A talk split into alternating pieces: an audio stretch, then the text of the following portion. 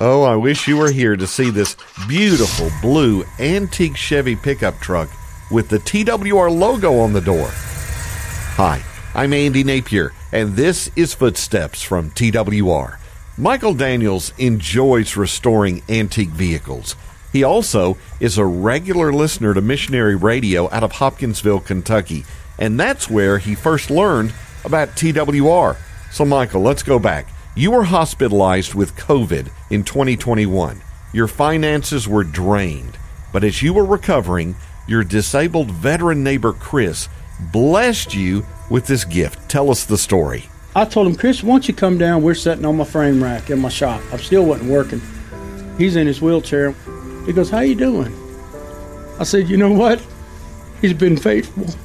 I said, I sold my panel truck. My daughter set me up a GoFundMe. People from the churches give me money, and people's helped me. He says, Well, here. And I know you can't see this on radio, but I'm holding up keys to a 54 Chevrolet truck, and he gave it to me. He turned down a large sum of money for this truck. And I said, All right, Lord, there ain't much of me left, but how are we going to work this out? What can I do for you?